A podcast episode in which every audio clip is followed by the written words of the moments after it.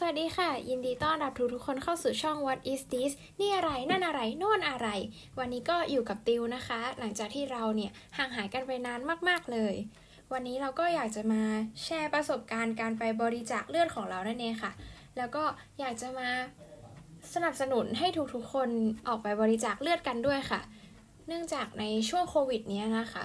อัตราของคนที่ไปบริจาคเลือดเนี่ยลดน้อยลง เป็นอย่างมากเลยทำให้เลือดเนี่ยขาดแคลนนั่นเองค่ะ เพราะฉะนั้นก่อนที่เราจะเชิญชวนทุกคนไปบริจาคเลือดเนี่ยเราก็ต้องพูดถึงข้อดีของการบริจาคเลือดให้ทุกคนอยากไปกันขึ้นมาก่อนใช่ไหมคะการบริจาคเลือดเนี่ยนะคะ เราอาจจะไม่ได้ช่วยชีวิตได้แค่คนคนเดียว แต่ว่าอาจจะช่วยได้มากถึง 3 คนเลยนะคะ เพราะว่าเลือดของเราเนี่ยจะถูกนำไปปั่นแยก เป็นส่วนประกอบได้ถึง 3 ส่วนเลย ประกอบไปด้วย เกล็ดเลือดพลาสมาแล้วก็เม็ดเลือดแดงนั่นเองค่ะ และก่อนที่จะบริจาคเลือดเนี่ยนะคะ ก็จะมีการตรวจเลือดของเรานั่นเองค่ะ ว่าเป็นเลือดที่ได้คุณภาพไหม มีการติดเชื้ออะไรหรือเปล่า เพราะฉะนั้นแล้วการไปบริจาคเลือดเนี่ยก็เหมือนกับการได้รับการตรวจสุขภาพแบบฟรีๆไปเลยนั่นเองค่ะ ข้อดีข้อนี้ก็ว่าเจ๋งแล้วใช่ไหมคะ ไปดูข้อต่อไปกันเลยดีกว่า ข้อที่ 2 นะคะ ช่วยกระตุ้นในการสร้างเม็ดเลือดใหม่ ๆ ได้ด้วยค่ะ รวมไปจนถึงทำให้ผิวพรรณเนี่ยดีขึ้นด้วยค่ะ และก็จากการศึกษาเนี่ยพบว่าผู้บริจาคโลหิตเนี่ยมีแนวโน้มที่จะลดความเสี่ยงจากการเป็นโรคต่างๆ มากกว่าผู้ที่ไม่บริจาคเลือดอีกด้วยนะคะ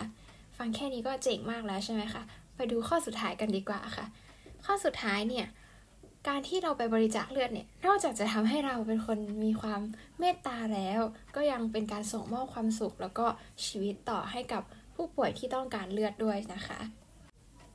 ตอนนี้ก็หวังว่าทุกๆคนเนี่ยจะรู้สึกว่าอยากไปบริจาคเลือดกันขึ้นมาแล้วนะคะ แต่ว่าก่อนที่จะไปบริจาคเลือดเนี่ย เราต้องตรวจสอบคุณสมบัติของตนเองด้วยนะคะ อันดับที่ 1 ต้องเป็นบุคคลที่มีอายุ 17 ปีบริบูรณ์ ไปจนถึง 70 ปีที่ยังมีสุขภาพแข็งแรงค่ะ พร้อมที่จะบริจาคโลหิตได้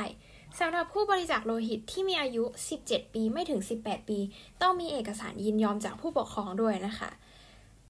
ก่อนจะไปบริจาคเลือดเนี่ย เราก็ต้องดูแลสุขภาพของตัวเองให้แข็งแรง พักผ่อนให้เพียงพอ และก็หลีกเลี่ยงการรับประทานอาหารที่มีไขมันสูงก่อนบริจาคเลือดด้วยนะคะ การพักผ่อนให้เพียงพอเนี่ยอาจจะไม่ใช่การนับชั่วโมง แต่หมายถึงเป็นการนอนพักผ่อนที่ทำให้ไม่มีอาการอ่อนเพลียใด ๆ ในวันที่จะไปบริจาคเลือดนั่นเองค่ะและก็การที่เราควรที่จะลดอาหารไขมันสูงเนี่ยนะคะ อันดับแรกเลยก็คือ หลังจากการบริจาคเลือดเนี่ยก็อาจจะเกิดอาการมึนหัวเวียนศีรษะอยากจะอาเจียนได้นั่นเองค่ะ เพราะฉะนั้นก็เพื่อทำให้ลดความเสี่ยงในการที่จะรู้สึกผะอืดผะอมขึ้นมาอันดับหนึ่งเลยนะคะ แต่ว่าเหตุผลที่ลดเลี่ยงการทานอาหารไขมันสูงเนี่ยจริงๆมันก็มีเหตุผล เพราะว่าอาหารที่มันจัดเนี่ยจะทำให้พลาสมามีสีขาวขุ่นทำให้ไม่สามารถนำไปบริจาคให้กับผู้ป่วยได้นั่นเองค่ะ รวมไปจนถึงผู้ที่มีการเสียเลือดมากอยู่ช่วงหนึ่งหรือว่ามีโอกาสที่จะเสี่ยงในการติดเชื้อหรือว่าอักเสบต่างๆ อย่างเช่น การท้องเสียหรือว่าการไปสักหรือเจาะผิวหนังค่ะ เพราะอาจจะทำให้เกิดการติดเชื้อที่เราเองก็อาจจะไม่รู้ตัวแต่ว่ามันอยู่ในเลือดเราแล้ว เพราะฉะนั้นเขาก็เลยจะให้เลี่ยงการบริจาคเลือดในช่วงนั้นไปค่ะ จนถึงตอนนี้แล้วเนี่ยทุกคนก็อาจจะเริ่มรู้สึกอยากไปบริจาคเลือดกันขึ้นมาแล้วใช่ไหมคะ เพราะฉะนั้นแล้วเราจะไปบริจาคเลือดได้ที่ไหนบ้าง ก็อาจจะบริจาคได้ตามโรงพยาบาลต่างๆนะคะ หรือว่าศูนย์บริจาคโลหิตของสภากาชาติไทยนะคะ หรือว่ารวมไปจนถึงรถบริจาคเลือดเคลื่อนที่นั่นเองค่ะ ยังไงก็สามารถที่จะเข้าไปติดต่อหรือว่าสอบถาม แล้วก็ดูสถานที่ที่รับบริจาคโลหิตได้ในเว็บไซต์ของสภากาชาติไทยได้เลยนะคะ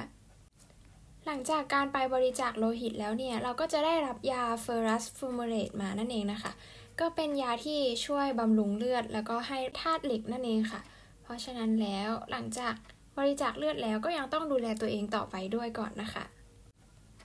หวังว่าทุกๆคนจะอยากไปบริจาคโลหิตกันมากขึ้นนะคะ ยังไงก็ขอเชิญชวนทุกๆคนไปบริจาคตามศูนย์ต่างๆ ได้เลยนะคะสำหรับวันนี้ก็สวัสดีค่ะ บ๊ายบาย